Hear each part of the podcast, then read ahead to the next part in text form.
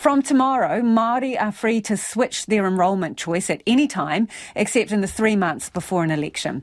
After a law change last year, Māori will be able to decide whether to enrol on the general roll or the Māori roll. Pōkere Paewai reports.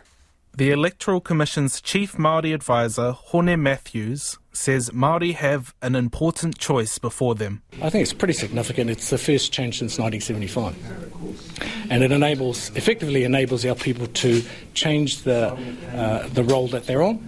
Previously, we've had to wait five to six years um, at a census time uh, to able to um, utilise that vote. And a publicity campaign is about to get underway with information packs to be delivered to half a million voters from Saturday.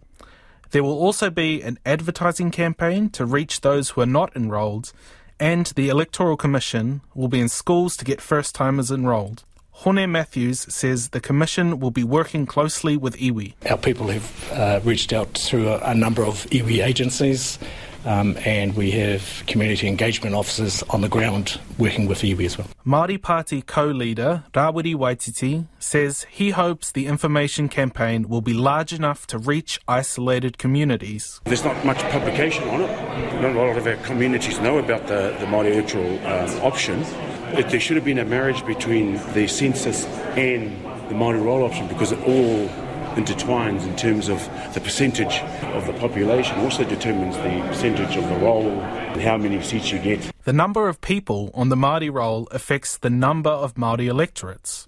Victoria University lecturer Dr. Annie Te One says many people may not understand this function of the Māori roll. So it's really important that this change also comes hand in hand with educating people around what the roles actually mean. I think there needs to be some more work done around letting people know that actually movement to the Māori roll and increases in the Māori roll has a flow-on effect to the potential for more Māori electorate. For years, there has been a campaign to loosen the restrictions around registering on the Māori roll.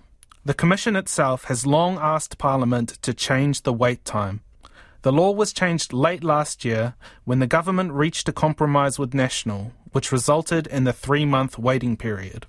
The change was ostensibly to prevent people from gaming the system, although the Commission says it had no evidence of this occurring. Annie Te One says most of the political engagement with Māori is in the three month period where changes aren't allowed.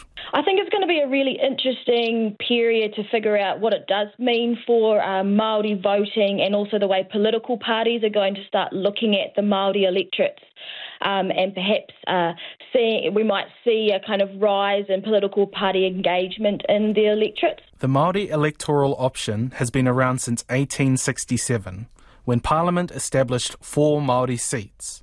What began as a policy to assimilate Maori into the mainstream political system has, after more than 150 years, become a distinctive feature of Aotearoa's electoral system.